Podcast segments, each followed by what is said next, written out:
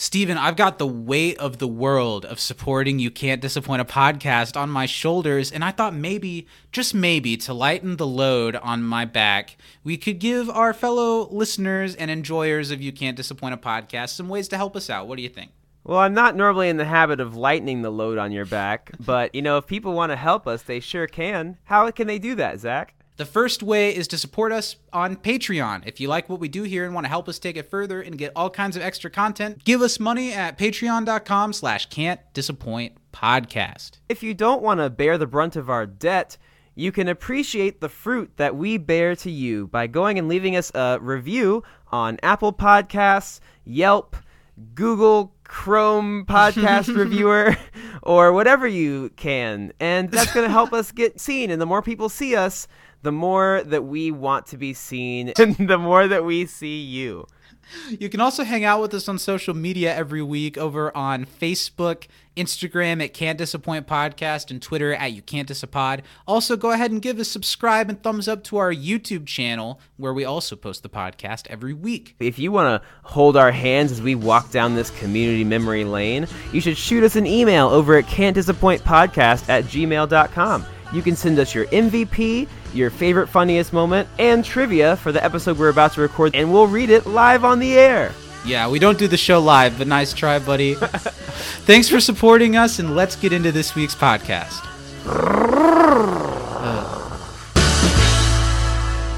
Lose the bald cap. What? I don't like it. It's hokey. It's fake. Take it off. No. I beg your pardon?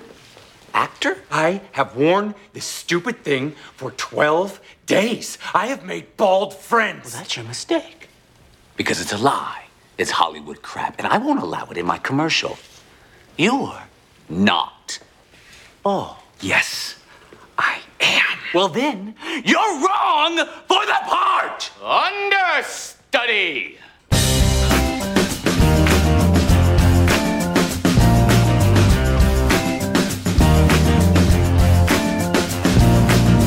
How you doing?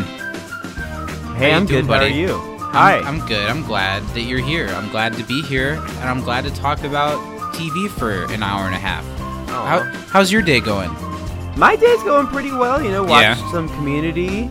Yeah, uh, that's a good. W- it's always a really good yeah. way to start my day when we do this. To have like time designated to sit down and really watch an episode and like put my head into it. It's a really yeah. like it gets me in a positive mood, starting my day that way. Yeah, me too. I also had a great start to my day with you, Zacky Poo, because oh. we uh, got to rank... If you're some... under the impression that you woke up next to me, that wasn't me. Wait. Then I either need to call the police, a hospital, or a horse doctor, because things got weird. Welcome to You Can't Disappoint a Podcast, everybody. We're glad you made it. Uh, we're glad to be here. Love doing this for you. My name is Zach, and I'm Supervisor Girl, faster than a locomotive. Hi, I'm Steven, and hello, it's me, Luis Guzman. We're glad you made it. I hope your drive was good. I hope you found a place to park. We're glad that you're here with us uh, to talk about another episode of Community. I want to shout out at the top of our show the ten dollars and up patrons over at patreon.com slash can't disappoint podcast, where you can see us live every week and you can help support the show. And what else? There's all kinds of exclusive content over there. I was looking at it earlier. There's probably easy, like... twenty hours of, of wow. content over there already that's totally exclusive to the Patreon. Well, and one also, of those things yeah, that we ahead. do every week, Zach, we we just got done doing, and that's yeah. You Can't Diss a Pre-Show. Every week right before we record this show, we hang out live on Patreon and then also repost it as a video and audio podcast, so you can go back and listen to them all if you want. Uh, and, and that's always really fun. We've been doing some tier lists lately. We were tier ranking some classic Nickelodeon shows today. That was a lot of fun. So go check out patreon.com slash can't disappoint podcast. But that's not exactly the point, even though it kind of is. It's to shout out our ten dollars and up patrons over there who really... I like that we went to shout them out and then shouted out ourselves. Yeah. Well, you know, come on. They know what they are. I'm kidding. We love you guys very much. You're the reason that this show is able to to run smoothly. Mm-hmm. And and the more the merrier, certainly. But we love the people that we've got. Uh, that that that is to say that our ten dollars and up patrons are Mary Baker Budisa, Danny M. Lugo, and Michelle LaPena. And if you'd like to be added to that list, go ahead and boot up your uh, your Windows ninety-seven and head on over to patreon.com slash Can't Disappoint Podcast. And also, of course, as always, a shout out to our Papa at Communities on Twitter. Uh, and, and, you know, me and Steven... Uh, we we've been getting in, we got in some trouble recently. Daddy found us with, with his lollies in our mouth, and and we and we weren't supposed to eat his lollies, but we did. So he's had to be disciplined, Daddy, as of late. Yeah. And of course, we, we love him, we respect him, we have to shout him out. But man, that that spanking smart has not quite gone away. Well, and I think, you know, what's great about Disciplined Daddy is that after he lets us know that we've been naughty, naughty boys, right. he gives us a little kiss on the forehead. Yeah, he gave us, us the lollies back. We could have yeah. had his lolly if we, we just wanted had to it. ask. Yeah. Thank you for all that you Thanks, do for us, Communities. Thanks, at Communities on Twitter. You're the reason this show is what it is, whether that's a good thing or not. Also, uh, that's he, on you. We were you rightfully shamed for not getting the uh, Jeffersons reference. I feel oh, sure. I, I I've never seen that. an episode of the Jeffersons. It's fine. um, George Good Times Weezy, is much right? better. Okay. Yeah. Good Times well, is significantly better. Today we're not here to talk about either of those things. We're here to talk about Season three, Episode eight of Community. It's the end of the first disc. I'm about to switch to Disc two already. We're like a third of the way through the season already. Wow. That's but, wild. Yeah, but today we're talking about documentary filmmaking. I still don't know. Is it Redux? Is it Redo? Is there some kind of some kind um, of spin on I it? I think if it's in English, it's Redux. But I like to say it extra French, even though it's not, and I Let's go... hear it. Redois. Oh, no. It was directed by the great Joe Russo and written by the equally great Megan Ganz, who previously wrote f***ing Cooperative Calligraphy, the first intermediate documentary filmmaking, and goes on to write Basic Lupine Urology, which is the Law and Order episode, if mm-hmm. I remember correctly. And then in Season four, wrote Paranormal Parentage and Advanced Introduction to Finality. She does really great stuff now. She's written some of the really good recent It's Always Sunny in Philadelphia episodes. She's been writing Oh, that's there. great. And she also, along with uh, Rob McElhaney and Charlie Day, is one of the lead creatives behind Mythic Quest, which is uh, gr- pretty great. It g- yeah. keeps getting better and better. So shout you know, out to I have Gans. never watched very much Mythic Quest, but yeah. I really should. I think I'd really like it. Yeah, I think you would too. The second season was especially good. Nice. And this episode originally aired on November seventeenth, twenty eleven. And man, I'm really excited to talk about this one. Is this the first time? No, it's not, because they did paintball a second time. Mm-hmm. But this is a rare instance of when Community did a homage episode. And usually, you know, it's tempting to go back and do something again, but it's dangerous because if you nailed it the first time, you're playing with tricky territory. You don't want to not quite nail it as hard the second time. But they decided to go back to the documentary well for this episode, and I'm really excited to talk about it. And if yeah. we think we, uh, if we think the show one-upped itself, if we think it was equal or lesser than the original, I'm excited to dive into that. Mm-hmm. Okay, before we get into what we thought about this week's episode, though, let's talk about what we learned from this week's episode with some trivia. Oh, nice. I think I've got four questions. I have one, two, three, five. four, five. I have five. Twins. Twins. We are twins. We are twins. We are Why twins. Why don't you we go have first? The same number of questions. Twin brother. Okay, twin brother. Uh, when doing reshoots, how long did they film Troy and Britta's hug? That's one of my questions. It's twelve hours. It was twelve hours, twelve so give me a second hours, one. twelve Not everything hours. Needs to be a little chant. I don't know why that's all of a sudden a thing you're doing. I'm sorry. You haven't really done it before. Uh, that's what you think, Zach. I just do it under my breath. Um, oh, is that what that's been? Yeah. How many days of shooting did the commercial take? At the end, uh, seventeen. twelve. That was my first guess. I should have gone with my mm-hmm. heart. I'll give you a question. What is Pierce's documentary descriptor, like the text under his name when they first show him? Old curmudgeon. Really, really Campus close. Curmudgeon? R- closer. Group really curmudgeon. Really warm. Y- y- local curmudgeon. Local curmudgeon. I remember curmudgeon. That's probably the only That's pretty close. name that I remember other than Leonard's. So that. Uh, Jeff was like former lawyer. Troy was best friend. Aww. Um, Yeah, I don't know. Yeah.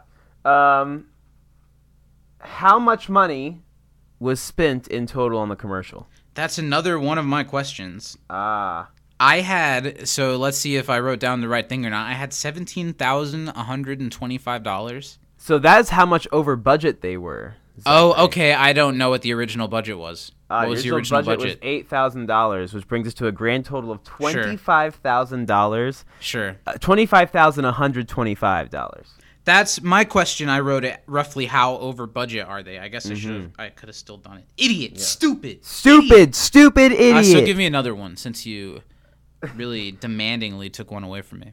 According to Greendale, what do you need to use their computers? Now, if you're not knowing oh, no. where this is from, uh, in most of the uh, of Abed's and a lot of other people's kind of like uh, talking heads, yes, is that what those are called. Yes, um, there was Good a job. sign uh, on the computer that said, to "I don't use know the computers." You Thanks need for the help, things, but I didn't read it. Bold. Ah, you need your library card and that makes sense. Pin number. That makes perfect sense. Mm-hmm. So let's see, how many actual questions do I... St- I no, I have two f***ing questions. Look at Ooh. how shitty you've made me look.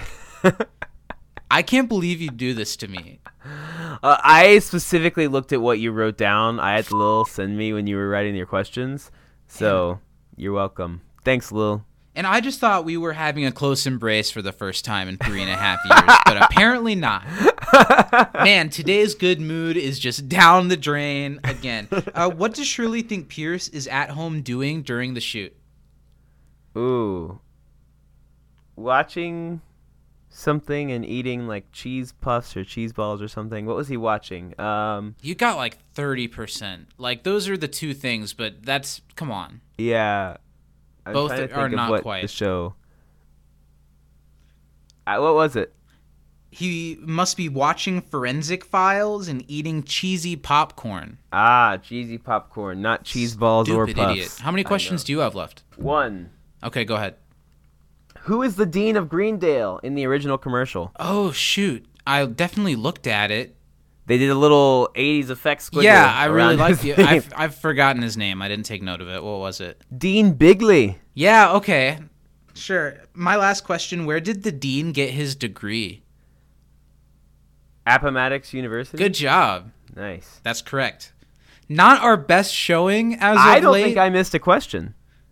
Well, I only ended up with like two. You had three. And you got the Forensic Files and cheesy popcorn wrong. Oh, that was the last one you asked. I did get that one wrong. I went and two for three. And you only got local. I can't totally give you local curmudgeon. Ah. Take a few Fair steps enough. Down. You did Fair fine. Let's move on to what we were written in this week. Let's get into that. All right. I've got two uh, electronic mail messages. um, the first one is from... Dear Old Dad. Um, hi, guys. This is an epic homage to homage, whichever you want to say. Uh, whichever you want to say. Hearts of Darkness. And the second time they have embraced the shooting format of a documentary. Yes. I, think I have to put only... just right at the top of this episode. I have never seen Hearts of Darkness. I have never seen Apocalypse Now. Most, if not all, of those references in this episode flew completely over my head. Same and to me. That's just how it is. I'm sorry. I'm sorry. Steven and I are only fourteen years old. I know that's yeah. a shock, but it, it's true. Uh, so we just haven't seen those movies because uh, we've only watched things that are cool. Mm-hmm. Also, props to this episode because with us getting none of the references, it's still funny enough to be... We'll talk about that yeah. in a second. Absolutely. Yeah. Um. Okay, I think there are only two more that fit that format going forward, seasons four and six. Um, this episode okay. also includes a crossover to the show I don't show even remember Chuck. The season six one. I guess it's the wedding one. Say that again, sorry. Um, this episode also includes a crossover to the show Chuck. Did you like Chuck? I liked Chuck. I didn't watch it religiously, but I did like it. Mm-hmm. I watched it religiously until it got really weird and bad. It was like on after My Name is Earl, so I often watch part of it. Mm. Um, in the initial commercial, the tall guy throwing the frisbee is Ryan McPartlin, Captain Awesome. Oh, that was uh, the guy who was engaged to Chuck's sister. Um, I don't Danny know and Yvette it. Were on Chuck as well. Danny was planned, and Yvette was just there to watch, and they added a moment for her. That's thirsting cool. for Danny's character. Ooh. Also, if you watch closely, Annie adds more pencils to her hair, her hair as the episode progresses. Allison That's made funny. sure of it. There is also a brief shot of the dean's underwear. It is the same pattern as Jeff's from Physical Education. That's funny. I saw that, and not only that, Jim Rash himself found them and bought them because he thought it would be funny. That's hilarious. Um, what is... Okay, uh, have a great one, guys. Okay. Community's Matt. Thanks, Dad. And there's Thanks, trivia, Poppy. Three questions. Okay. Um, what is Brady Novak's, the board member, character's name in the episode? No idea. Well, it's different than what it usually is. His name is Richie, but it was written as something different in this mm-hmm. episode. I noticed that, but I don't remember what the name was. I'm going to sneeze. Bless you. Was it like Eustace or something? No, I don't like think a, so. It had like an E U thing going on? Mm-hmm. Like Eugene? Was... was it Eugene? Eugene? It might have been Eugene. Eugene. Don't know what the last Eugenics? name Eugenics? I think it was Eugene. Okay. I don't know the last name. Uh... What is the name of the dean in the commercial? That was Dean Bigley. Dean Bigley. Um, responding to Pierce, the dean says these two things would be a sign Greendale was Hollywood. What? Responding to Pierce, the dean says these two things would be a sign Greendale was Hollywood. So this is when uh, Pierce was like, where's my the catering or whatever? And oh, I'm like, not sure. Um, he'd be this. friends with Stevie Nicks, and he grabs Britta. Yeah. And his glasses would be, like, rose-tinted or something. Okay. Okay. What is Brady Novak's board member's character today? It was Eugene. Eugene Johnston, and later it was changed to Richie County. Yep. Um, County after the name of one of the writers on the show, I believe Adam County. Oh, nice. Um... What was the last one? Dean Bigley was, was the one? dean, and the last one was his glasses would be tinted, and he would be friends with Stevie Nicks. Good job, Steve. Nice. Thank you. Not bad. Thank you. I did my best. Um, okay, our next one. Nate. Classic Nate. Uh, Just Nate like him. I knew said, he'd do this. uh, okay. Why did I go to Greendale? Because Greendale's a slam dunk. We both did the thumbs up. You can't see it, but we did. Hey, it's Nate. Hi, Nate. Hey, Nate. I f- love this episode. Whoa, all, I don't, Nate. I don't think. Uh, I don't know what gives you the idea that you have the authority to cuss. Well, here Nate put program. I F dollar sign ampersand king. Love this episode. So oh, I then he the had respect. He gave yeah, respect. He did. Okay, Sorry, Nate. Mind. I didn't mean to portray you. As Thanks such for the a, respect. Piece yeah. of shit. first, first of all. Gotta shout out Pavel. I love it when he shows up, even if it's just in the background. What did Pavel do this episode? He was, like, in the background of Abed's talking head is the only nice. time I noticed. Maybe he's, like, in one of the silly costumes. We'll have to look. Mm. Um, I love that Community got Luis Guzman for this episode and the statue. So funny. Crazy to think they originally wanted Mark Hamill to be the likeness used for the yep. statue. And Could they tell the story often that Mark Hamill, in the absolute nicest way possible, turned it down when they wanted to make him the statue for the school. He was just, I think it was like, I don't know, he was trying to kind of like revitalize his image, and mm-hmm. he did, and now he's like hugely famous again. Yeah. So I think he was like, that sounds funny, but I don't think it's the type of thing I'm really trying to do right now. Sure. And they said that he wrote, like, the nicest note to them about it, about how, like, he thought the joke was funny, he just didn't really want to be the name for it. Mm-hmm. That's cute. Um, could you imagine Mark Hamill in this episode instead of Luis Guzman? That'd that would be, really be pretty funny. awesome. Mm-hmm. I love that Luis Guzman has a speech about taking pride in your school because it was emotional and he touched on something that I could only speculate on before You're worse this than crazy. point in the series. You're ashamed of your school. That was great. Um, favorite funny moment was Annie's breakdown into Stockholm Syndrome. Yes. Uh, my M V P this week would have to be Abed. Not only do I enjoy his making of the documentary, but I thought it was really sweet of him to save the commercial for the dean. Good, Abed. And it's a uh, fun fact, uh, Danny Pudi was not on set during the shooting of this episode. Really? I believe that talking head uh, where he's like in the foreground, uh, it almost looks like it's green screen to me. Wow. Mm-hmm. Why not? He's not in the episode. He just has a couple voiceover lines. He's not actually holding a camera. Danny Pudi's not filming it. Uh, that's fair, I guess. He's not on screen. Yeah. Wow. Um, Nate. Okay. Nate, Nate has got ten questions for us today. Not to be outdone. I know. Uh, what does Jeff as the dean call Greendale in his first appearance? Greendale Community College. I think that's right. Um, what club was Luis Guzman or Dean a part Dale. of? Deandale. Deandale Community yeah, College. Deandale. Um, what club was Luis Guzman a part of at Greendale? He was the president of the Pottery Club. Yes. Pottery? Uh, yeah. Are you sure? Okay. Yes. Um, what does the dean say to avoid saying sassy? A mix of happy, threatening. Happy and threatening, yeah. Um, that was a funny part when Shirley was like, and I hope to God he doesn't find it. was um, it? Was it funny or was it a little... I thought it was funny. I don't, okay. I don't know if I thought it was that funny. Well, you're not sassy, Zach, so you wouldn't get it. I think I can be plenty sassy. Mm. Um, that was sassy. What is the dean's first step into self-destruction, according to Abed? Mm. Perfectionism. Sure.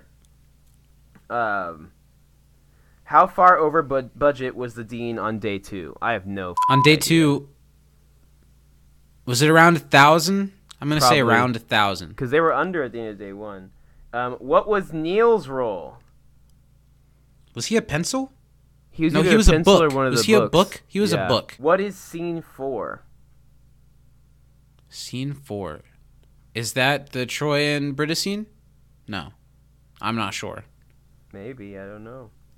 Um, how far over budget by day six? Like nine thousand, I think. Okay.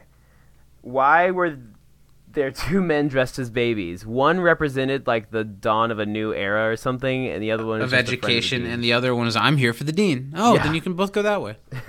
um, how many total days of shooting were there, and how much did they spend on the commercial in total? Those were my questions earlier, Nate. seventeen. twelve. It was like twenty, twenty-five. Yeah, that, my wrong answer was seventeen, in case you want. I thought he was asking to hear. I thought he was asking to hear what my wrong answer from oh. the last time that you asked it was. I'm sorry. It's an honest mistake. You can, you know, mm-hmm. that happens all the time. Yeah. It was uh, twelve days, mm-hmm. I, and I knew that. Yeah. And it's important that everybody knows that I knew that. Yeah, sure. Okay. Jot that well, down. But you're saying sure as if not you I need you to I need you to back me up a little bit more than that. You're saying sure as if you're like sure. Yeah, Zach remembered the answer that I told him earlier when we did trivia. He paid attention to what I said after You've lost he got the done thread, talking. But, but I appreciate the effort. Uh, so twelve days and like twenty-five thousand one hundred twenty-five. Yeah. Okay. Deandale Community College Dean is what he called it. Bingo. He was the president of the ceramics club, not pottery. Yeah, that's why I said you sure. I felt like it was something else. Ceramics wow. is close to pottery. Um, happy threatening was yeah. sassy. Perfectionism. Yep. Uh, he was over by six thousand one hundred twenty-five dollars at the end of day two. Did you say... Oh, oh okay, okay. Uh, Did not get that right. A book reading a book was Neil's role. He was a okay. book reader, right? Um, okay. Scene four is an orange or similar citrus fruit. I don't. I don't get that. I think that's got to be a Hearts of Darkness thing. I don't know. Mm-hmm. Um, number eight. How far over budget by day six? nine thousand six hundred forty-two. I think you said that, didn't you? So nine, I said nine thousand. Um, over nine thousand. Okay. Uh, one okay. is playing the dawn of a new era in education. That was just a guest of the deans for the babies. And then twelve days and nineteen thousand one hundred twenty-five dollars. Maybe that's just how much over buzz- budget it was. I thought it was seventeen thousand dollars over budget, and they had eight thousand dollars as Nate. budget for the commercial. You know what? I'm a f- idiot. They didn't have eight thousand dollars budget. It was two thousand dollars. Nate, you got to show your work. He didn't show his work, and that's always where it. You need to write. You need Why to put all of the scribblings the of you figuring out the amount. I'm a clown. So what was it? Nate's right. nineteen thousand dollars something? Mm-hmm. Nate. Classic Nate. Classic Nate. Thanks for writing in, Nate. Where would we be without you? Yeah, thanks, Nate. Now let's move right on to the next thing. I'm excited to see where you're going to take it this week, Steven. How do you feel about the challenge that you have and I think forget that you have to do every week until it's time for you to do it? Um, unfortunately for me, I'm feeling a little bit confident. Wow. Well, I like to hear that. Which has not boded well in the past. I, I, I genuinely go into this every week wanting you to succeed mm-hmm. and to get a good grade. Yeah. And this is a great episode, so let's see where you go. Ladies and gentlemen, you know it. You love it. You f- shove this shit down your fat guzzle. We're going to find out, did Steven watch did the episode Steven watch the episode this week? This week. Steven, you know the way this goes. I'm going to pull up my brand new uh, year-old iPhone twelve and pull up uh, the timer. And you know how it goes. You've got twenty seconds to get out as much as you can about this week's episode. Documentary, intermediate documentary filmmaking. Is that how you said it? Three, two, one, go. Yeah, they're making a documentary because the Greendale gets to make a new commercial because the old one was old. Um, and so the dean's going to direct it. And day one shooting goes great. But then Luis Guzman agrees to do the show because Jeff doesn't want to do it. So he calls his lawyers. Um, and then it goes crazy. The dean loses his mind and they overshoot. They go way over budget. Everyone goes nuts. Troy and Britta can't hug each other. Shirley wants to be sassy. Luis Guzman loves the school and the dean doesn't. So. Uh, I feel like you could have gotten rid of a thing or two and gotten to the ending of the episode. But mm-hmm. that was not bad. That mm-hmm. was good. That was, but I think I'm gonna. I think I'm gonna give it a B. Okay.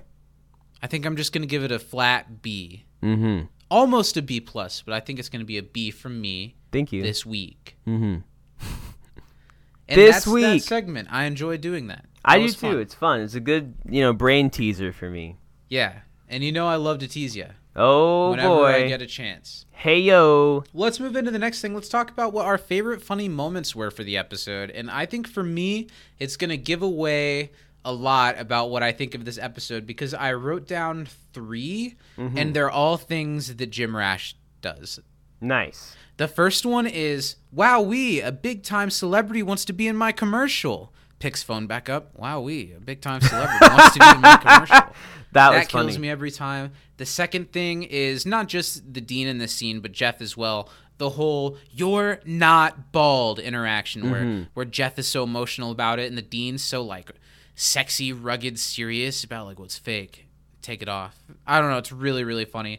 And my last thing is the dean in the end of the episode. And I'm sorry for what I did to the ice cream machine. Yeah. No one eat out of it until they clean the nozzles. All very, very funny moments. What were yours? I intentionally didn't write any Jim Rash ones. Okay. I um, couldn't help it. Chang saying they won't tell his story when he was doing that, like the whole well, thing I guess, with him, well, I him guess wearing, they kind of just did. Yeah, him wearing a Jeff wig under yeah. a bald cap because he was mm-hmm. Jeff's understudy was so funny. Um, everything with Luis Guzman was really funny. Mm-hmm. He was great in this episode. Um, I guess I did write one. I think just Jeff portraying the dean in the commercials. So honk, funny. Honk. Joel does a tremendous job in this episode, certainly. Yeah. And then I thought the Shirley sassy scene was where she said that. I thought that was funny. Nice. I so also let's... really, okay. really enjoyed, and I'm surprised that Communities didn't mention this because he normally loves to give us a little factoid about the uh, guest appearances, but Jeff Garland at the very end, yeah, when Pierce crashes nice out of too. his thing, that was hilarious. They talked a lot on the commentary, and we'll get into it as we go through the episode here in a second, uh, that they really wrote this Pierce storyline as a way to get Pierce off the set, or Chevy off the set, because most of his stuff in this one is voice work, too. He's not in the trailer most of those times. Yeah, that's great. They're just trying to give Chevy his little thing to do in the corner so they can make the show. Mm-hmm. Let's talk about it. What did you think of this week's episode? It's the second time they've done a documentary episode, the first one being the Pierce in the Hospital episode. It's a real classic. It's where we get our podcast name yeah. from.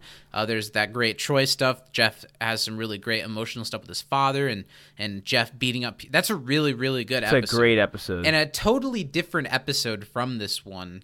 Uh, what do you think about it, about Community going back to the documentary? I cool think this a is a really time. funny episode. I don't mm. know that I hold it quite as high as the first one. Wow. But only because LeVar Burton kind of pushes that one Well, for I get me. it. Like, just but describing this one's all great. the good stuff about that episode. It is a real classic.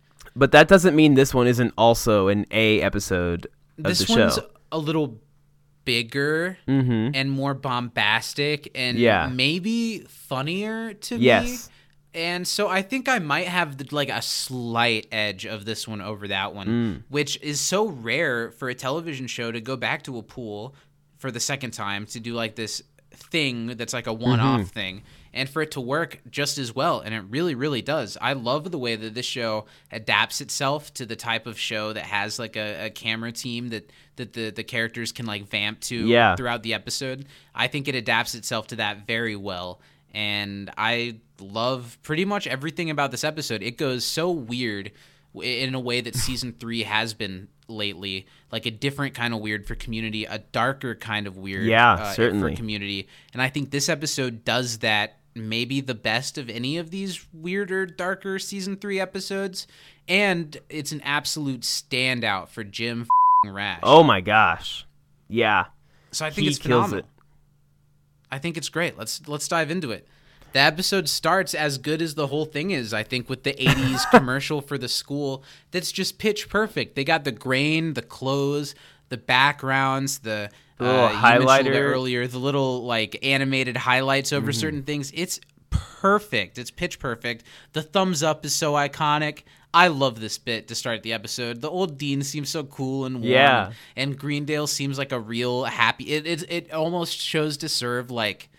This used to be a school, yeah, know, and now it's Greendale, and now a dog all only didn't graduate because of you know. Uh, yeah, it's it's such a funny bit. I love this. Mm-hmm. And after the commercial, we get that we're in a documentary again, and it sets that up immediately. That uh, the dean has been given the task to create a new commercial because this commercial's been running for like sixteen years. And uh, it, it's old. It's outdated. So they want to make a new one. It's up to the dean to do it. And Abed thought this would be a good thing to make a documentary out of. So that's why uh, we have the episode in this format. Do you? I, I, I wonder what this episode... This episode could have been a non-documentary episode and been mm-hmm. just as good. Yeah. Uh, so it's interesting that they take it in that direction.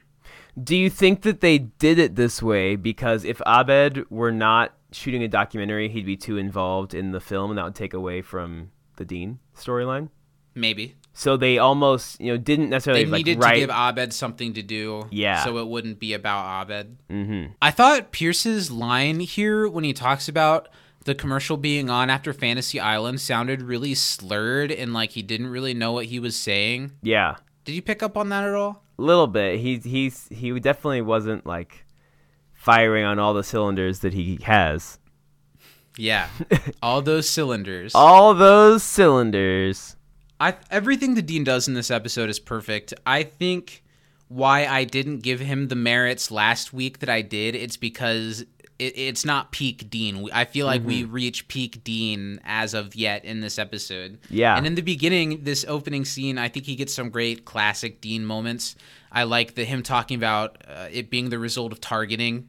Mm-hmm. Uh, the commercial's like, oh, that's not an accident. We did massive targeting. And yeah. he's just so earnest about all of this. Uh, I like his line, well, Troy, you know I love to be seen agreeing with you. It's a really funny bit. One thing in this opening that confused me that I want to I want to ask you what your take on it is. The way this is set up here to get the study group involved, mm-hmm. the dean says... Like, at first, they're not that enthused to help. And then the dean says, Greendale, like, takes care of its people, and I'm sure you all know that, as if he's, like, holding something over their heads yeah, to it make did them like instantly that. Agree to it. And I don't really know what that is or what it's I don't supposed either. To be. It, it seems like there would be more of a struggle to get the study group to join in on this. Yeah, it's almost they like they did wrote, something bad, and Greendale yeah. got them out of it, like, bailed them out or something. Yeah, and I'm not sure what that would be. Mm-hmm. It, it it didn't quite play for me. But the episode moves with such a breakneck speed that you, I only dwell on it for a second because then they're doing all the silly stuff they do this episode. Mm-hmm. He even says, I think you guys might know what I'm talking about. And I, yeah. I don't know what he's talking about. But they go right into helping, which I think is good because this episode needs Jeff to be about as on board with something that mm-hmm. Jeff has ever been in an episode. Well, and I think this is a great Jeff episode.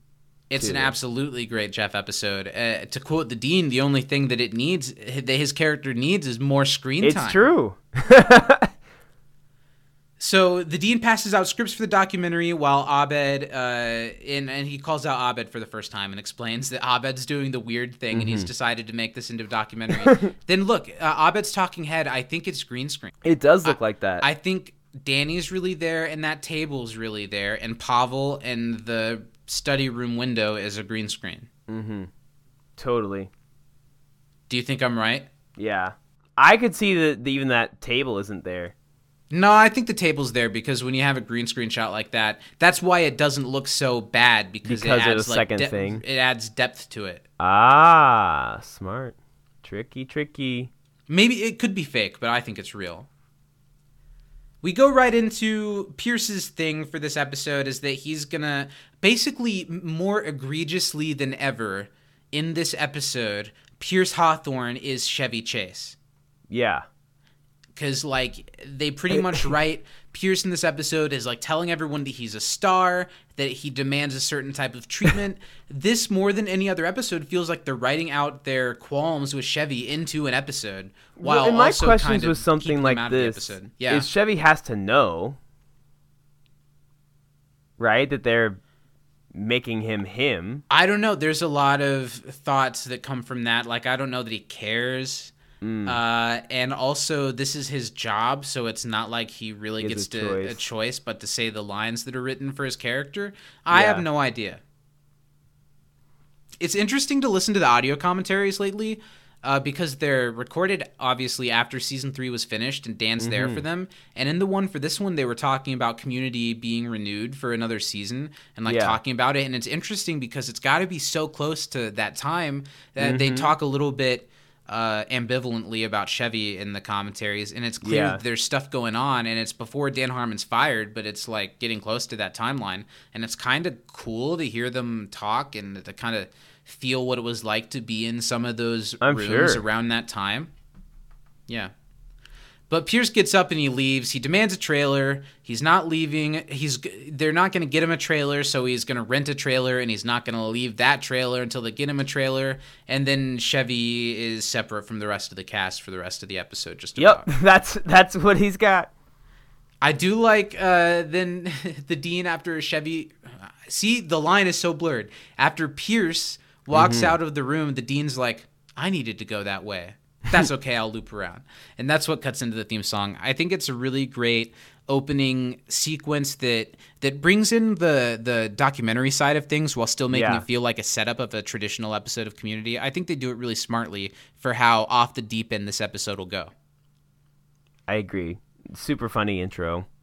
After the theme song, the Dean is directing on the first day of production. They're they're sitting around in a circle to to read their script, and the Dean is very earnest in his Uh, directing skills so far. You know, he's got the right attitude. They're going to put this commercial together. It's like the beginning of the first day, so everyone's optimistic about how the shoot's going to go. And there's a pretty funny bit with uh, uh, the Dean referring to Annie as his side girl or, like, number one script girl. girl. Or script girl. And Annie says supervisor. Like, all right, supervisor girl. Faster than I, a speeding bullet or lo- locomotive. I also love uh, the Dean's outfit. He's got like a tan suit on, but then like riding boots and a like like high brown boots. I wonder if that's a direct reference to the movie too. Gotta be. Interesting. Let's talk about Annie in this episode because she gets one of her first talking heads here, talking about how important her role is to the production as a script supervisor and how she's basically the star. I think this episode uses Annie just about as well as a like comedic side character that any yeah, other episode has. I think so for sure. Maybe that's a recency bias, but I, I think they use Annie really well. The way she acts is like a little crazy and enlarged, mm-hmm. but true to the character, way more true than stuff like her meltdown in the the Model U N episode. I was episode. just thinking the same thing. Good. I, I think that she's used really well, and I think Allison sells her anxieties so well in this episode, especially a little bit later when she's talking about the Dean being a genius. Yeah. And now I'm going to watch for the pencils. I guess that's a like non-diegetic thing going on screen that I, I'm sure my my eyes saw, but my brain didn't put together. You know, it adds yeah. to her building tension, but I didn't quite put it together. Mm-hmm. Yeah, I definitely noticed that there were more in her hair, and her hair got like crazier as it went on. So they're reading the script of the commercial, and one thing that's really funny for me is that uh, you never exactly see what the commercial's supposed to be, but we get to watch it get so inflated and changed from what it, from what it originally does, both in like production and script and, mm-hmm. and, and scope. You know, right now they're just sitting around and reading it, and it sounds almost exactly like the last commercial, like I choose well, Greendale because of this. I'm a mom, and it's and, and it goes such a different direction. Well, before you play, I didn't notice the uh, the storyboard back behind Shirley. I did not either. That's hilarious. I see the high fives. Mm-hmm. That's really cool. I like that. The dean brings up for the first time, this isn't the classic scene yet, but that mentions that he'd like for Troy and Britta to hug in their meet different people section of the scene. And they they talk. He asks if they're comfortable with that. They say, of course. And they hug each other uh, to prove that they're air buds. And, and it's a little bit awkward because they look at each other. They give maybe we should kiss each other eyes to each other for like a split second. Yeah. Uh, how does your heart feel about the hinting at Troy and Britta in this episode? Oh, I love it. It makes me very happy. I like it too. I haven't watched When It's Bad in a long time. I like it too. And season three really sets up the Troy and Britta thing throughout the rest of the season. Mm-hmm. And then season four is has to deal with them actually dating. Yeah. So all of the setup is pretty good. I remember originally watching this and being like, Troy and Britta, I wouldn't have thought of that, but I kind of mm-hmm. really like it now that it's happening. So there are heated moments in this and the way the episode ends on it, kind of. So yeah. they're really uh, asking us to think about it and take it a little bit more seriously than we have in the past. And I think it works. Gillian's beautiful in this episode, mm-hmm. and Donald is both bright and funny as Troy always is, but Troy's like one of the regular. He's not exactly like on a flight of fancy in this episode. Exactly. He's just like a part of the study group. He's like being a normal guy. I, I think they build up some nice stuff between the two of them. I do too, and I like. I really do like Troy quite a bit in this episode because I think he, like you said, he's a part of the study group, but he's still Troy. Yes. And I think they've really figured out this season how to have him have that balance where he's more mature but still just as fun as he always is. And this episode likewise uh uses Britta pretty well too, where she gets a lot of funny jokes but isn't mm-hmm. the joke. Yeah, so that's good. And really one of the star turns of the episode we get here, it's the first time we see Jeff in his bald cap and get up to play Dean Pelton in this episode. And man, what can we say about it? This is one of the episodes that I, I watched right before we talked to Joel, just because I, I thought of I thought of this episode. So I had revisited it sort of recently. And man, Joel is so funny in a way that he's never been on this show yet as this character. He's so silly. And it's kind of a, a lapse in reality to think that Jeff would actually do this kind of thing, the way mm-hmm. that he just absolutely sells it. But who cares? It's so funny. And Joel delivers it perfectly. Well, and it's so funny that he's like, okay, to show the dean, you know, that I'm bad, so that I, I get fired. He's he acts how he sees the dean. Yeah. But the dean knows exactly who he is, and he's yeah. like, that's fantastic. It's so great. I when love, he said, this is my sister's outfit. This that, is my sister's outfit. I love, not, yeah, it's not just that. It would be funny enough just to see Joel do that. Yeah. It's double funny because of the way the dean reacts every time. Uh, both here when he's like, oh my God, that's amazing. And later yeah. on when he's like, this is all fake. You're out of the – I think it's all so funny. Mm-hmm. I almost can't even decide which of the two of them I think is funnier in these yeah. situations. Meanwhile, Pierce goes into his trailer. Uh, yeah, he rents a trailer so that he can have one. Until I, they get him is this his the part, own. I don't know if it's there or a little bit later, but one of the times what Pierce says, and I think it's really funny, he says, I'm Pierce Hawthorne, screen of stage and star. I think it's later on. That's really funny. And that really made me laugh when I heard the way he was saying it. And I almost feel like it's possible that Chevy f***ed the lineup, but I like it better that way. It's kind of like in It's Always Sunny. One of my favorite like things that's left in there is when Danny DeVito drops the condom. He's like, oh, my monster condoms, my magnum dong. So the other way around. Funny stuff. It is funny. Dong. It, it, the, the bizarreness of it makes it even funnier. Mm-hmm. So Jeff is an absolute star as the dean. In his in his segment and the commercial as it originally stands makes so little sense. Yeah. He just says, dean, just dean it, dean machine. Does a little dance, the the way he shakes his hips, and the dean a is star just so is born. Pleased with everything. It's one of the funniest things, and and that Jeff feels confident to do these things because he doesn't think it'll be allowed to be a part of the commercial because they're in front of the Guzman statue. When I don't think anyone is going to be suing this community college no. over a statue that you probably can't really even tell who it's supposed to be. Yeah. There's a really funny moment later on when we get there, but one of my other, like, I said Luis Guzman in general, but when he, like, stands next to the statue and kind of poses. Yeah, he's like, like hello, it. hello, and then he, like, moves his arms and stands really stiffly. Luis Guzman does sell his shit in this episode yeah. pretty perfectly. Very funny. Have you seen Boogie Nights? He mentions Boogie Nights in this. Have you ever seen Boogie Nights? Yes, even though I said the wrong name of the actress that's in it. Uh, Heather Graham? Yeah, but what did I say last time? I don't remember. I think I might have said, like, uh, I don't know, it was in something we were talking about. But that's because even more than Heather Graham, uh, I almost what? said Juliette Lewis. Not Juliette, what's her name? Juliana, Julie...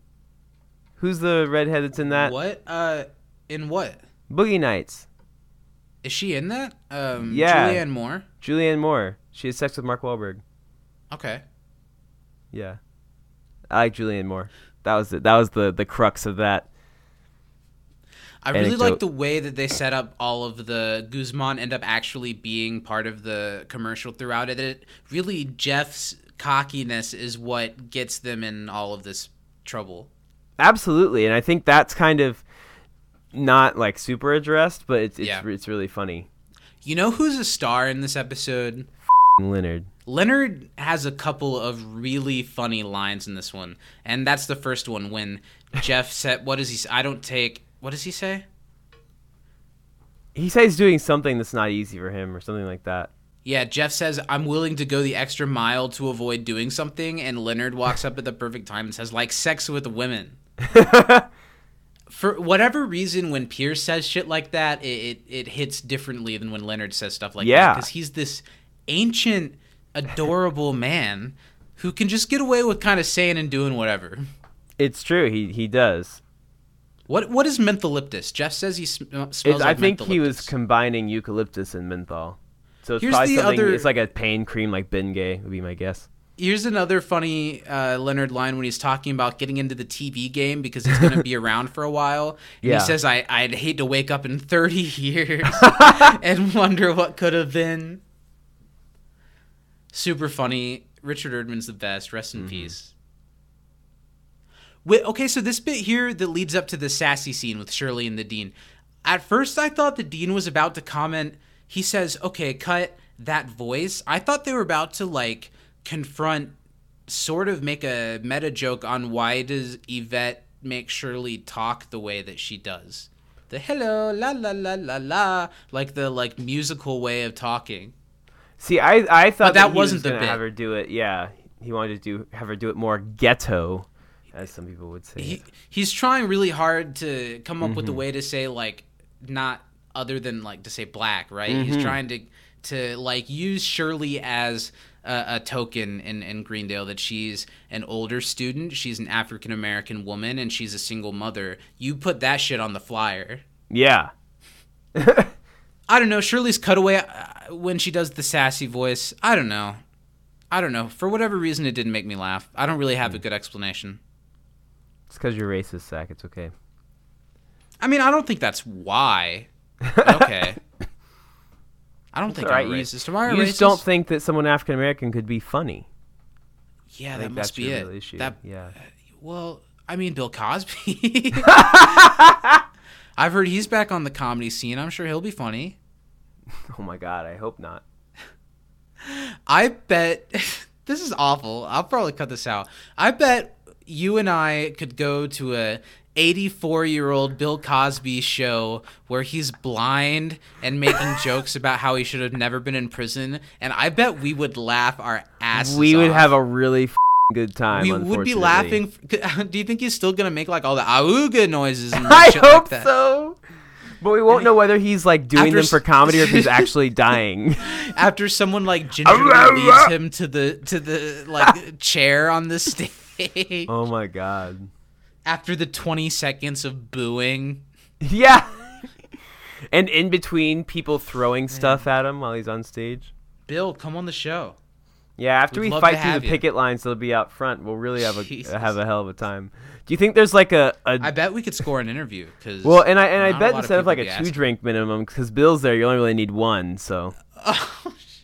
But, um... Tss. And today's sponsor is, of course, you know, it's twenty twenty-one. The, the tours are starting back up. Everyone's just raring and ready to go to a live event. And Bill Cosby is right there with you. Bill Cosby's twenty twenty-one Yeah I Did It tour. It's gonna be killer. Tickets are still available at Bill Cosby. Yes, that bill cosby dot com. Go get your tickets now. V I P experiences include include a one-on-one thirty-minute session with Mister Cosby. Wow. Private, you get to ask him whatever you want about the industry, uh, but you do have to submit a photo of yourself. And we when, will when be denying people he, that Mister Yeah. Cosby does not yeah. want to sleep with. Yeah. And really, all he can do at this point is sleep with them. Like, yeah. sleep next to them. You're still in danger, but far less than thirty years ago. Thanks, Mister Cosby, for uh, for sponsoring the show. We're big fans. I have nothing but positive things to say about Bill Cosby. Yeah, you know, and he's got a close connection to the show because his T V son, as we all know, is the Chevy father Chase. Of... Yeah, and what a lot of people don't know is opening up for Bill Cosby on his F- Yeah, I Did It tour is Chevy Chase. What did Doing Chevy do? He's going to tell you. Yeah. Tickets are, you know, I'm sure by the time you'll hear this, you'll be like, oh, man, I bet we missed tickets. We we shouldn't even try. They're sold out. No, there's plenty. I promise. We have so many. We're printing more every day. And honestly, uh, we're really in a financial pickle because we ourselves had to purchase all the tickets mm-hmm. to get the sponsorship. Yeah. So it's really important. We really, really need people to buy Please. These tickets. You don't even have to go to the thing. Like, if if some if, if anything happens to either of us, we are because yeah. all of our money is in Cosby right now. Ooh, yeah, and, and see, you can think of it as just giving the money to us, not him, because we've already given him all the money for the tickets. Right, right. We're so you, just trying to stay afloat. Right. And I mean, if you, like, it's a really great time to support Black-owned businesses, and yeah. Mister Cosby certainly is one, so... So come on down! Let's move on. Yeah. I didn't expect that riff to go that long, but... It went a while. It sure as shit did. uh, so the Dean, they've had a long day of shooting. Uh, maybe the Dean's a little frustrated with the way it's going, but would like edit a commercial out of this and would be just fine. But then yeah. he gets the call that changes everything. Luis Guzman calls the Dean's personal number and, and mentions that he heard that they need permission to use his image, and the Dean gets timid and scared. But Luis is the nicest guy in the world, says, I would love to come do your commercial. It'll just have to wait a couple weeks because I'm in the middle of shooting a movie. I love this bit here where the Dean can't help but to Annie, like, cover the phone, go, wowee, a real celebrity. And then he says the exact same it's thing. It's really like, funny. Suave. And, man, Jim Rash... Jim Rash is so good because all of the lines are funny, but him saying them and choosing to inflect them the ways that he does, just like everything that is written for him transcends by the way he delivers it. Yeah, absolutely nails every single line. Come on down. That's cool. He's so great. But this changes everything. He hangs up the phone and tells everyone that, th- well, first we get the phenomenal IMDb joke. And can I just say, I loved you in, in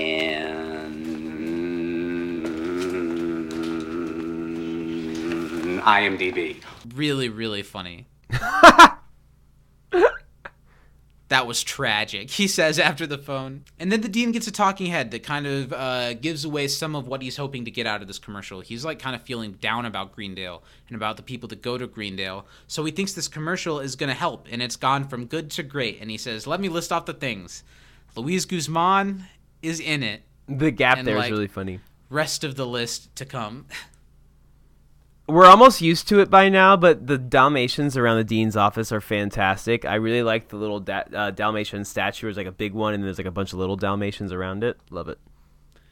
The Dean walks into the cafeteria where everyone's gathered, and he's like, okay, everyone, everything we've done is bullshit. We're starting over. uh, Luis Guzman's in, so I have to change all of your parts. And it's a really funny bit. I'm sure this is the trajectory of that Heart of Darkness movie. I wonder if there was a point where the director of Apocalypse Now was like, this is all bullshit. Mm-hmm. We're starting over. This is the movie. Jeff thinks this gets him off the hook, but the dean makes it very clear that he's locked into something here, and he just needs more.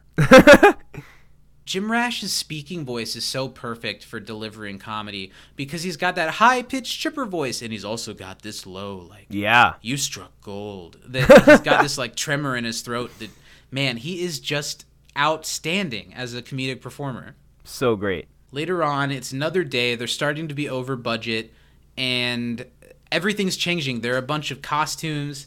The the college isn't having any classes or doing anything. Everything at the school is just working towards the production of this commercial now. And Dean Pelton, like, isn't letting anyone leave. He I I kind of missed that joke. He's using the P A for casting calls, and he calls for, like, two women, one with asthma over yeah. there. Just because he's coming up with shit that he needs for his commercial all the time. So funny. It is really funny.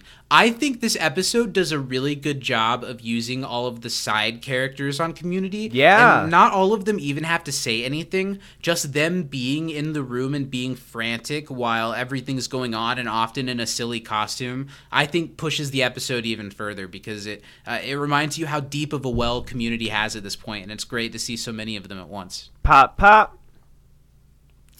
D- like Neil, he doesn't get to do almost anything in the episode, but both here when he's like, it says I'm a book reading a book. That doesn't make sense. That's really funny. And later on when he's a book doing like jazz hands and smiling really yeah. big, that's really funny too. It, it, this show is always a little bit better when Charlie Coons gets to be around. It's true.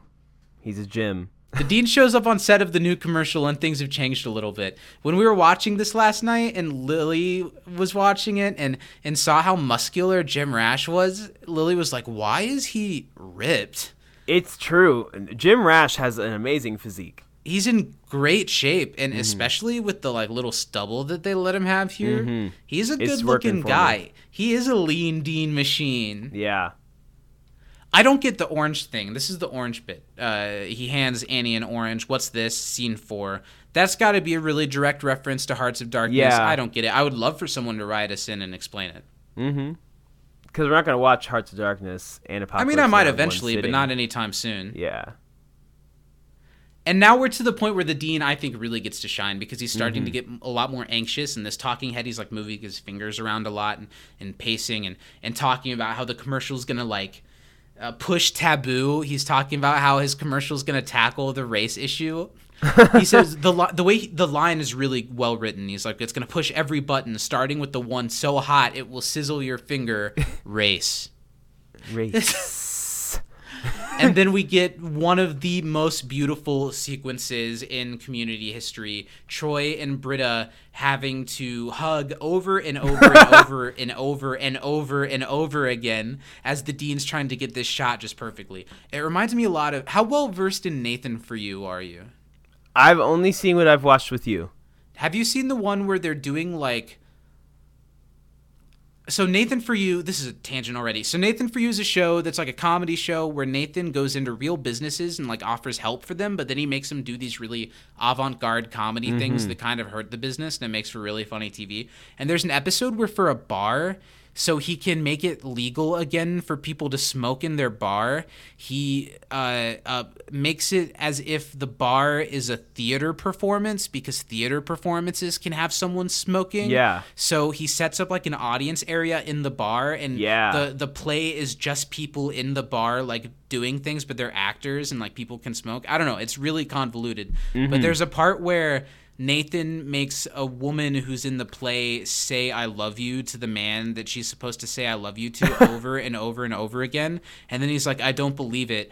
And he takes the seat and he makes her say it to him. And he really just wants someone to say that they love him. So after every, she's like, I love you. Like really like deep and emotional. Like I love you. And Nathan just over and over again goes, again?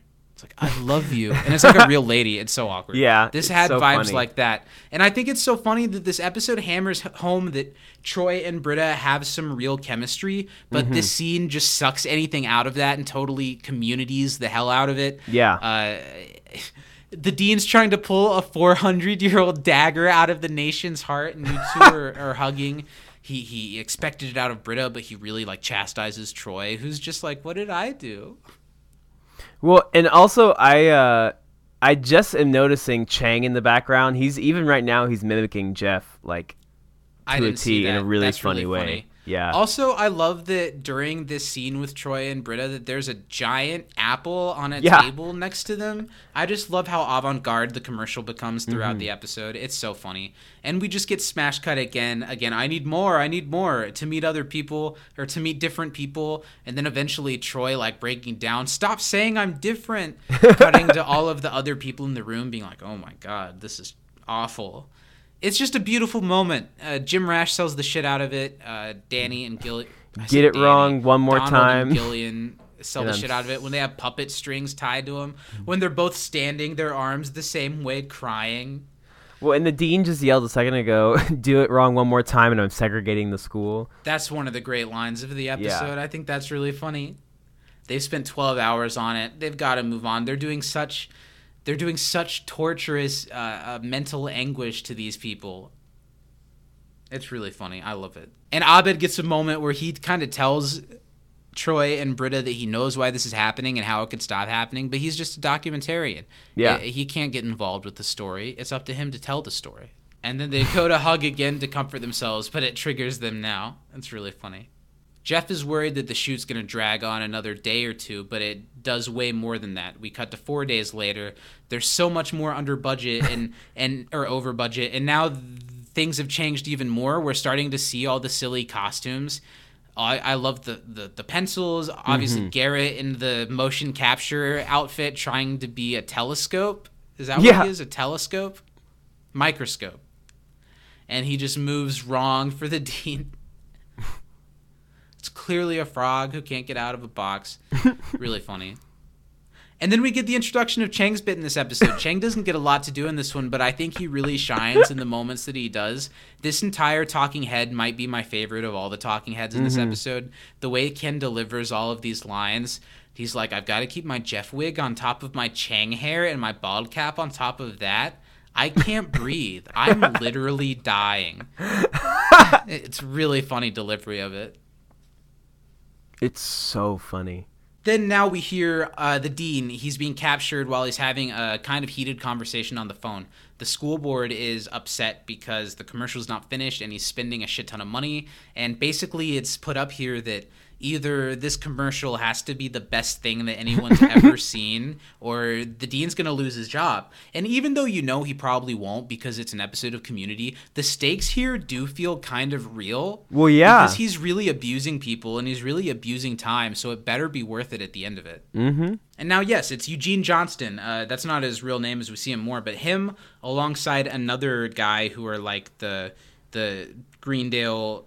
like school board people, mm-hmm. they're so funny. Yeah. And they show up a lot more often. So I'm looking forward to seeing their characters develop.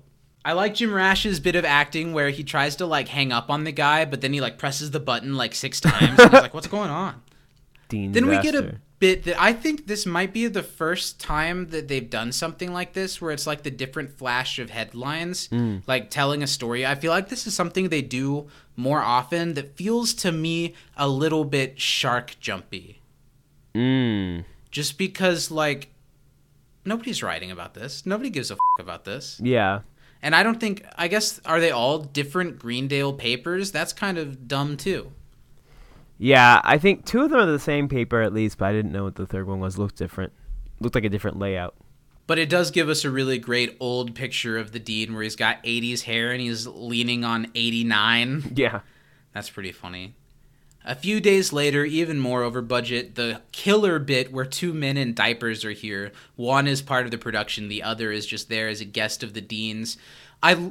I think one of the reasons that I like this episode and the way they use the dean so much more than last time is, sure, the dean is the weird sexual deviant that he always is, but that's not exactly why he's crazy or why he's an interesting, funny character. Yeah. And this episode only makes a couple of jokes at the expense of that, where last week maybe it leaned a little too heavy on the Jeff and Dean stuff, even though it was hilarious. Mm-hmm. Uh, I think this episode... nails like the psyche of the dean so yeah. well. Probably for the first time they've ever done something. I think so. Uh, in the show. And this episode is the best argument so far for why it was imperative to the show to make Jim Rash a series regular. Mm-hmm. Because this episode is the dean's episode, and it's the first time that we've had that.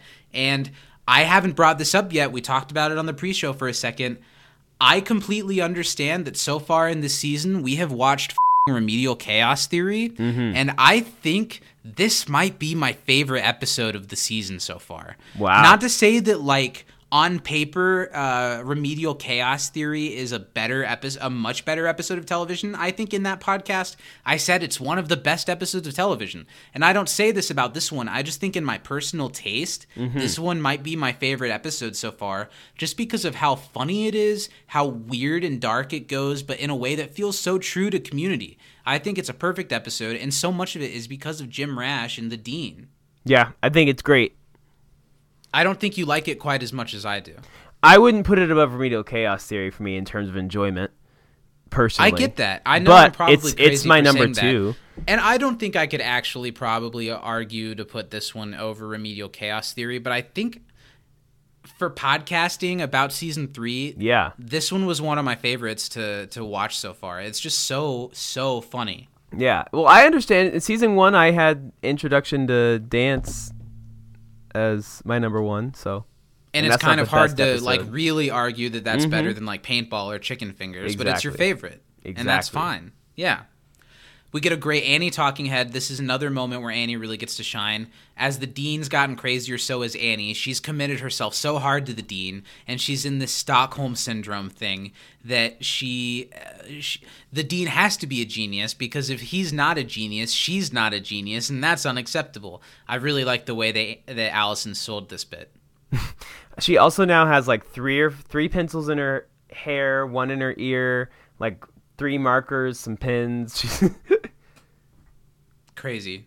She nails it. Mm-hmm. Meanwhile, Shirley brings up that uh, everyone wants to leave, but the Dean's literally keeping them from leaving and going home. And yeah. She comments on how Pierce probably has it way better because he's just watching T V and eating popcorn at home. But that's not the case. He's outside.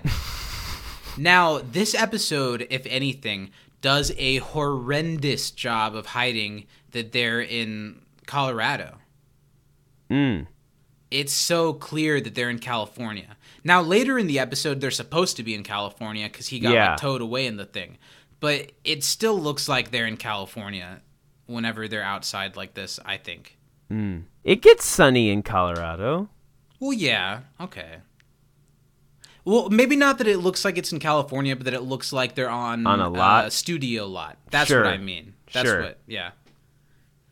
As Pierce, uh, so a, a trailer pulls up for Pierce. This is one of the few Pierce bits we get, so Pierce is back for a second. The trailer pulls up for Pierce, and he's upset, and he's yelling at who he thinks is the Dean, but is actually Jeff. And that propels us into another one of the funniest moments of the show. First, the way that that, that Jeff like just waves when he keeps yelling Dean, and he does a perfect it's Dean great. Wave. And then Jeff kind of comes to terms with who he thinks he is now. He's been in this bald cap for, what was it, twelve days at this point? I think maybe. maybe and, he feels, and he just says, I'm bald now. I've always been bald. And you're right. Just in that scene, Chang is following him, mimicking him as he's walking around pacing. Jeff feels like he's now a bald man. He's made bald friends. He prefers being bald, and he doesn't know who he is. And now it's time for him to go on set, so he has to snap out himself a little bit. He stands up. Lights, camera, Dean. Dean. And I love that they decide to turn from the Dean being so enamored with Jeff's portrayal of him yeah. and Jeff getting so in his head about it that it flips, and that, that, that here in a moment Jeff's going to become very upset because he doesn't really know who he is anymore. This is the moment I thought was funny with Neil. Neil and Shirley yeah. are books that say book, giving like jazz hands with big old smiles. I just thought it was really funny. And Jeff does his best. He tries really hard as the Dean, but because he's like trying in earnest now, uh, the Dean doesn't like it. And the Dean looks like f***ing out of Die Hard. Yeah, he does. And and he comes up, and the intensity of the scene between the Dean and Jeff is the Dean ends up kicking Jeff out of the commercial. is another one of my absolute favorite moments in the episode. They both sell this so well. Jim Rash's intensity and the way that he takes it so serious when the Dean is usually such a lighthearted and silly character makes it just so funny to me. Yeah. It's hokey. It's fake. Take it off. And Jeff literally doesn't know what that means at this point. What what is he if he takes off the bald cap? He's not willing to do it. And the the way that the Dean pulls like the high road director uh, act with like, what do you what are you saying, actor? I'm a director, and you're trying yeah. to tell me something. and and the Dean just doesn't like it anymore because it's fake, and he needs to take it off. And and so he kicks Jeff out of the commercial, and Jeff leaves crying, which was so weird to see. Jeff, like they've been. They, they're all under Stockholm Syndrome at this point. They've been doing this for twelve days. So you could say that, like, this feels out of character for Jeff, for him to care so much and go off crying. But they're all a little nutty at this point, other than Abed. Meanwhile, Chang shows up at the perfect time to to save the day. His bald cap over wig over head is, or is probably even... bald cap over wig over bald cap over head. Mm-hmm. It's so funny. The bald cap looks so bad. He's trying to be Jeff as the Dean. So he's got Chang hair, Jeff hair, bald cap. And it looks like he's like a cone head. Yeah. it's, he it's looks so like Mojo funny. Jojo from the Powerpuff Girls. And he's the way that he, yeah, you're right. The way that he just stands up and he's like, understudy? As if like it's finally his time. No one asked him to be the understudy. He just did this. And he flawlessly pulls off the the... ugly, horrific bald cap, and the Dean loves the look of him in the hair. It's like, that's it. That's reality. It's so bizarre, and everyone in this scene just m- makes it sing. It's so funny. Britta, I don't know why, but this is the last straw. So she tries to make a stand for everybody and say that, like, they need to be able to leave. It's a violation of human rights, and the Dean says that whatever, everyone can leave if they want to leave, you know, you don't actually have to stay. Annie realizes how crazy the Dean really is and realizes how crazy she is because of it. So everyone leaves, and, and he, he kind of does that, like, if everyone wants to leave, if they don't care, they can just leave, like kind of expecting and wanting yeah. everyone to stay anyway. But everyone does leave, and it's just the Dean now left to, like, sit in this crazy bath that he's drawn for himself. And meanwhile, it's perfect timing. Well, first of all, the Dean asks Abed to stop filming, but Abed's not going to. This is like the dream for Abed, that he, yeah. that his documentary has, has become this instead of just what he wanted it to be. Which is exactly what Abed knew it would be. He said yeah. from the beginning that the Dean was about to spiral down. And this, of course, is perfect timing for Luis Guzman to show up. And he does. He's brought up. He's really excited. Uh, Luis Guzman went to Greendale in the universe of the show, so he's happy to be back on his old stomping grounds and to be to lend his celebrity to this commercial, which is just a under his own idea, just such a killer, nice guy thing for him to do. And then he shows up, and it's a ghost town. Yeah, no one's there. He comes face to face with the statue of himself, and he changes his posture to look like the statue, and it's a really funny moment. Hello, it's me, Luis Guzman. It almost reminds me of something really stupid from season five of Arrested Development. Do you remember Michael, like, uh, getting... He, he gets sympath- sympathetic, so he goes back to the model home, but then he gets nervous to see anybody, so he walks in and he's like, hello, window cleaner? Yeah. I don't know why, but that... Rem- you doing Luis Guzman reminded Remind me of, of Michael, Michael doing window cleaner. Nice. I'm a star.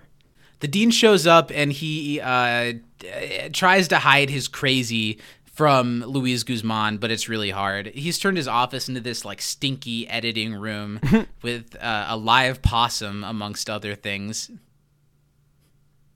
Now I really like, this is, like, the next level of the Dean's evolution of now that the thing's shot, he's holed himself up, he's not bathing himself, he's he's putting it all together himself, right? As, as I'm sure a lot of directors do, like, go crazy over what the yeah. finished product is going to be. There's hair all over the office. I like the little I like Dalmatian how, pillows. when Louise is like, what the hell is that? He's like, oh, that's a live possum. You have to spend time with them. You just see they're like big, gentle rats. Oh. It's also clear that days later or whatever, Abed is still filming. He's here to film this interaction, and Louise notices the camera for a second. And the dean shows him the commercial that he's here to be in, and we get this little quick montage of them watching different parts of it.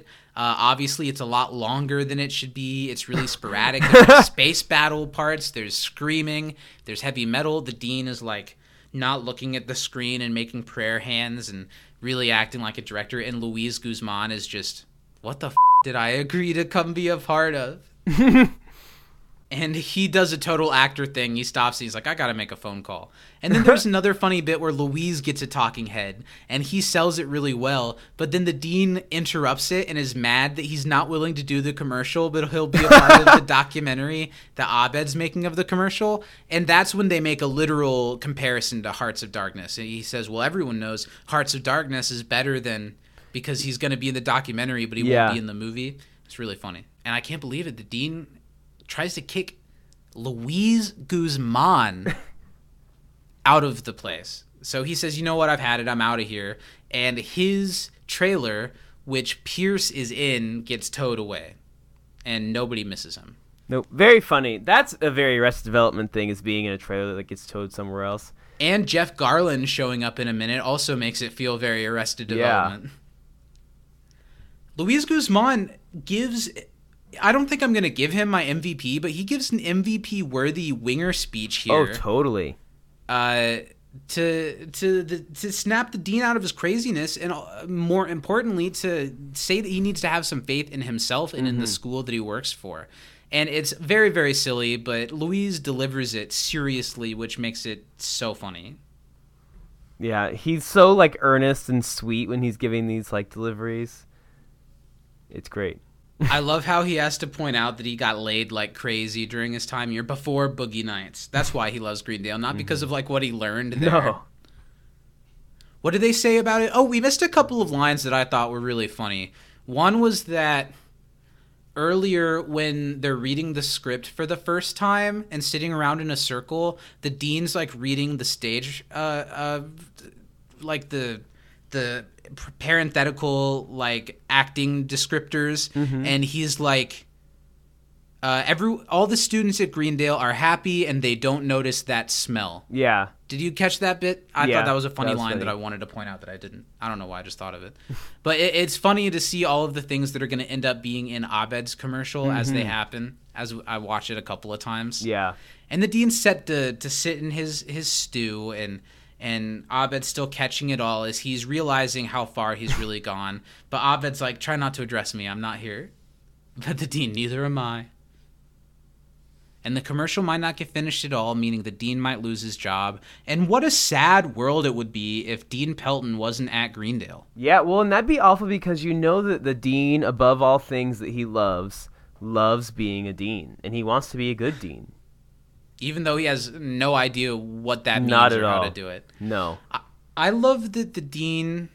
I don't know, man. I feel like if Jim Rash as Dean Pelton wasn't on this show, that it wouldn't be near as special and weird as it is. No, not at all. I feel like he's so key to what makes Greendale Greendale. Mm-hmm. Like, every... T V show has significant locations like Friends and like shows where they hang out in bars. Yeah. But Greendale is like even more than that. It's like its own like planet. It's its own. It has like its right. own rules. Its own like ecosystem of the way things work. And and the dean is the face of that alongside yeah. like the human being. But the dean is just mwah. And Jim Rash is just such a perfect find. If if Community did anything better than anything else, it was casting Jim Rash in this mm-hmm. show. So the dean sets up his last talking head, and it's really his resignation letter, but in it, he says some things that really cut to the heart of why he loves Greendale and loves being a dean here, and how he he realizes how he's uh, how he's really failed as a as a dean, and it's kind of got some emotional resonance until it goes yeah. even weirder, and he takes his diploma off the wall and sets it on fire, then gets naked and rubs the ashes of his diploma all over his body, and like lays on the floor, and what does he say? He says like, I am nothing. I but think man, so. Jim Rash with his shirt off makes me feel things I did not expect. Crazy, crazy physique. And watching him just get so crazy, and he's naked, and he's banging the wall, and feeling shame, and that somehow he ends up keeping his job. And yeah. the way it's intercut within him in his uh, resignation, yelling about how he did something gross and inappropriate to the ice cream machine. Oh, my God. And that it's really that important rough. That nobody uses it. Let's just put it out there. What do we think he did to the ice cream machine? He says something about the nozzles need cleaned. Mm-hmm. Was there ass play involved? Here's what I think happened. I think that the dean and that baby... Um, maybe had like some ice cream fun, but where the dean was like a Dalmatian. Okay. And so like he was like licking up the ice cream, and so like there was ice cream coming out of the thing, but maybe there's some things going back into the nozzle too. I think it was really fun for everyone involved, but it probably was messy. And if you like fun, sexy stories like that, you're gonna love Chevy and Cosby's twenty twenty-two tour, Unless They Die. Which, honestly, if that happened with the financial situation we're in and all the tickets had to get refunded, f- we'd be that that'd be really good for us. So if if one of them could go ahead and probably die now, mm-hmm. he'd be really doing us a solid. It's true, Chevy. We'd love to have you on the show to talk about your work on Community, but I don't know. I don't think they're making another Fletch sequel anytime soon. And we got to get that money back fast. Well, I don't think there's going to be another Family Vacation either, but um, tss. yeah. The joke is, yeah. if you didn't hear it last week, I keep calling it Family Vacation, not the name I made, of the movie. I made Steven feel bad about saying something that wasn't that big of a deal. They're not going to make another National Lampoon's Christmas Family Vacation. Family Funtime Hangaround dot com. But I like that's how he ends his resignation speech. And the ice cream machine had a fun, sexy time before he left, and now he's just in ashes and, and feels horrible. But somehow the episode now manages to turn that around and have a really sweet ending that yeah. works really well and doesn't feel like, even though it is just wrapping everything up so they can start back where they started next week for another episode, the mm-hmm. ending feels really earned. The yeah, dean, it does. The, the school board guys are there, and the dean sets up the commercial that he's about to show them as that they're going to have a lot of questions afterwards. It's not what they expect it to be, and if he just needs to leave after they see it, he understands. They don't have to say anything. And then the commercial plays, and it's footage from Abed's documentary that shows Greendale and, and the dean in the best light possible, uh, while also paying a lot of homage to the original like eighties Greendale commercial, mm-hmm. and it just it's not fair to give an M V P to Abed this episode, I don't think, but what a nice gesture of Abed to do this for the dean and for the school. Uh it's really nice, and it's not the only time Abed does this. We recently talked about basic crisis room decorum from season six mm-hmm. with Kevin Lanigan over on Advanced Community Studies, which you should go listen to if you haven't heard it yet. That was a lot of fun, and he does the same thing there. So it, it's very in character of, of Abed to take care of his people like this. And yeah, somehow the school board are happy enough with it that they're not mad about the twenty thousand in the hole that they are, which seems a little bizarre. But the moment of the dean, like, oh, I thought I was going to be fired, but I'm still here. Yeah, it's really really nice. And Abed even still is a champ. He, like, he doesn't take all the credit. You know, he no. did all of it. He saved it. He made the ending for his documentary. But, but he, he yeah, he, he does the right thing here. And I really like his line here where he says, documentarians try to stay out of the story so it can be honest, yet they have more effect on it because they're the ones who decided to tell it mm-hmm. in the first place. So he kind of leaned into that, which I think a lot of documentarians do, and it doesn't have to take away from the the sure. the the height of the documentary. I think it's a nice little line to sum all this up. Mm-hmm. Then we get a couple more shots of the dean being naked, covered in ash, being crazy as Abed is showing some of his documentary to the study group. I love the little like kick dance that the dean is doing yeah, while that's he's naked great. And covered in ash. That's pretty funny. The study group is rightfully very confused, reliving this awful thing that they all had to live through. But the dean walks in, and for whatever reason, they're so understanding. They all forgive him. They're all just kind of like, yeah, we're not really worried about this anymore after he apologizes. Mm-hmm. And they say, you know what, we've been crazy too. And then they have a yeah. big hug. And the dean gets to, the way the dean yells, I'm a good dean. And everyone's like, yeah, I guess, whatever. The surprise on his face when Jeff like offers the hug and he does that like, little kind of turtly thing with his head, so funny. It's a funny moment, and it is a little bit of a rushed ending, but for whatever reason, just like the rest of how me. weird this episode gets, yeah, it's very Greendale, it's very mm-hmm. Community, and it works perfect for me. I like, and then it ends, of course, before the hug, the Troy and Britta thing they'll get to in a second, but the Dean's last joke, after they have that moment, he's like, will you guys get a live, uh, what is it, a... possum? Yeah, will you guys get a live... possum out of my office. It keeps skittering and you think you're prepared and then it skitters really funny. That would be scary as shit. But as they leave, we see that it ended with Troy and Britta still hugging each other, uh Abed a little bit concerned behind the camera saying the scene's over and and that they can move on, and they're like, haha, yeah, whatever, and walk off. And then Abed looks at the other cameraman and you can tell that Abed's like, this might be trouble. Yeah. And that's where they ended there, and I like that. I like that they're, almost more than any ship material they've done, I yeah. like it. Mm-hmm. And that's the end of the episode. They they decide to end this powerhouse episode with a Troy and Britta moment, and that's not nothing. That's not nothing. I like it a lot. Because they could have let it slide after all the hugging and stuff and how like uncomfortable they got, but no, they want us to think about that. Mm-hmm. And I know Steven probably thinks about it a little too often. I am thinking about it right now. I'm probably going to go think about it when we finish recording. Okay, so let's talk about the end tag. It's pretty slight. It's three days later in California. Pierce doesn't even know that he is in California, but they open up what was Luis Guzman's trailer. Nobody's supposed to be in there. It's supposed to be now Jeff Garland's uh, uh, trailer, right? Yeah. Is that what's happening? And and Pierce just stumbles out yelling, I'm a star, very Chevy. That's just them writing Chevy into the script. He takes something, some food from Jeff Garland and, like, walks away. And Jeff, what is he like? That guy has balls. I like that. And then he takes up residence in a trailer. He's like, you know what? I'm not coming out of this trailer until I get a new trailer.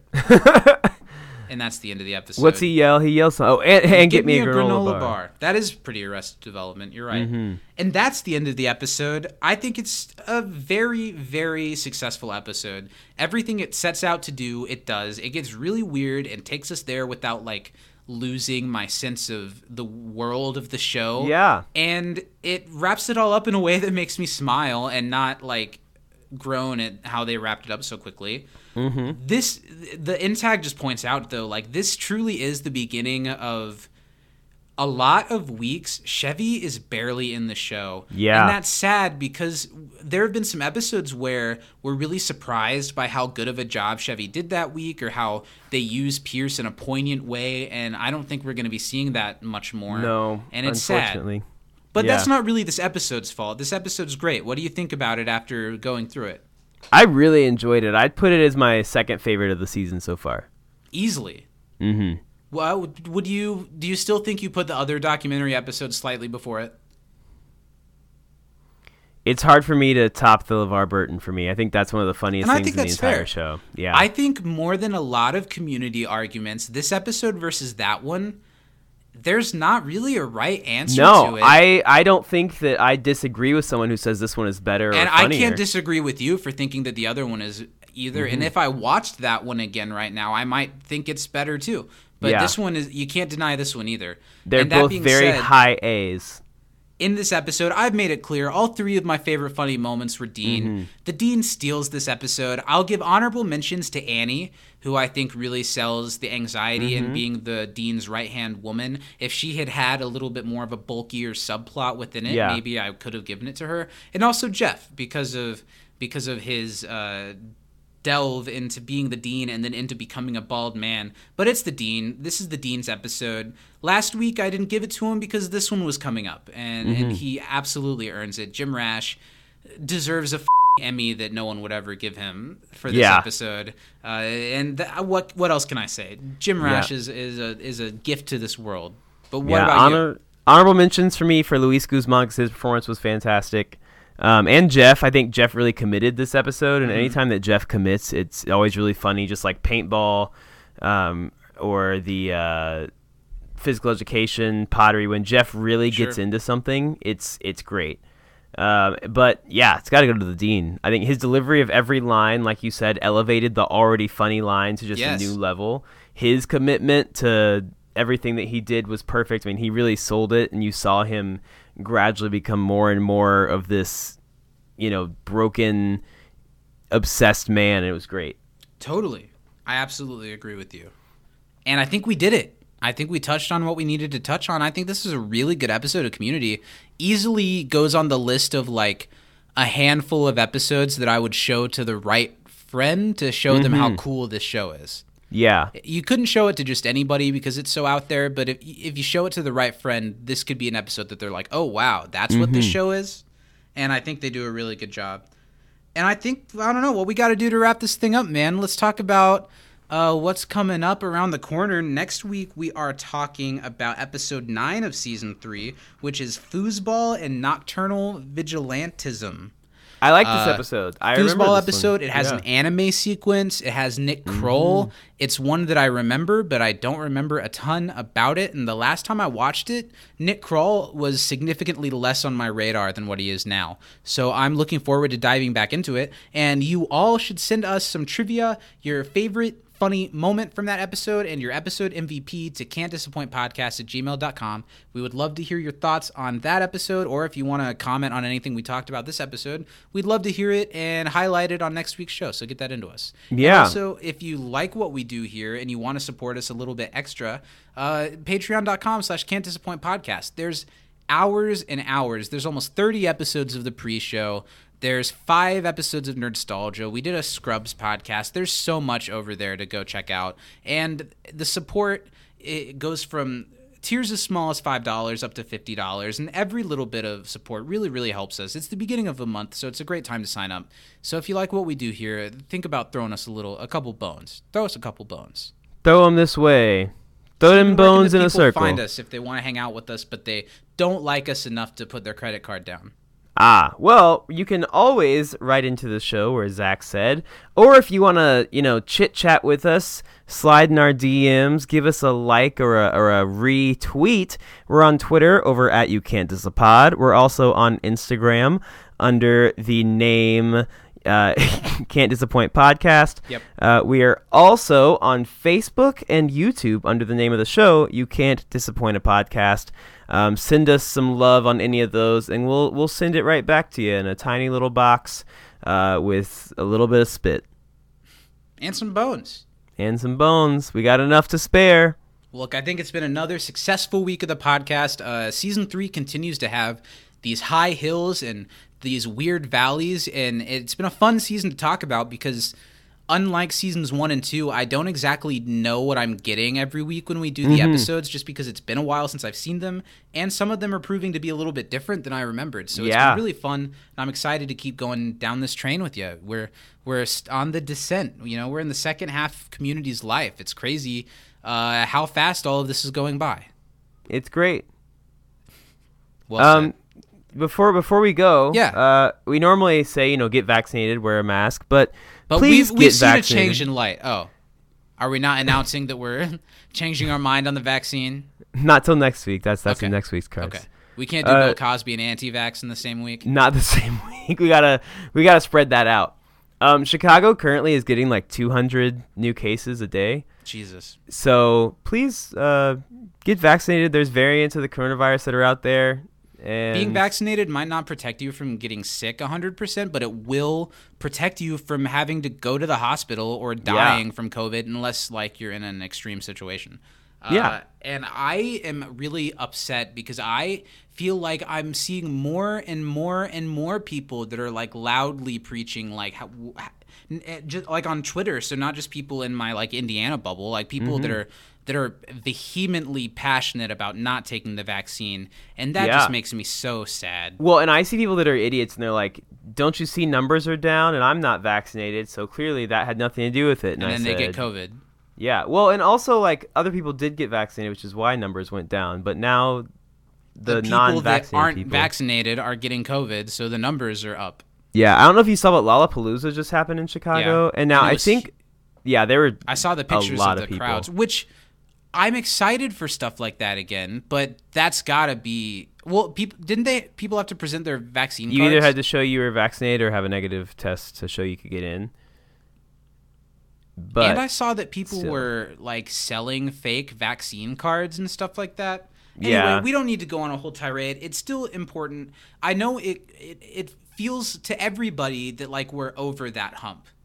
And we're not, and it's already like not only is is there like the Delta variant, there are more that are gonna come after that, and mm-hmm. we gotta protect ourselves for it. And it can be frustrating uh, caring about people that don't care. Yeah. So if you do care and you haven't been able to get vaccinated yet, uh, or if you ha- have don't really see why you should get vaccinated because you're healthy or because you've already been sick. I think it sets a really great example if you would, and uh, as as different cases are, as different variants are going around, you might get sick, and we don't want you to get sick. Mm-hmm. But from inside the Dreamatorium, Black Lives Matter, please do get vaccinated, and we cannot stress enough that this podcast is in no way affiliated with Bill Cosby. Oh my God. Yeah. I'm Zach. I'm Steven. And we will see you next week. We love you. Thanks for listening. Make good choices. That one was to Bill Cosby. Please make good choices.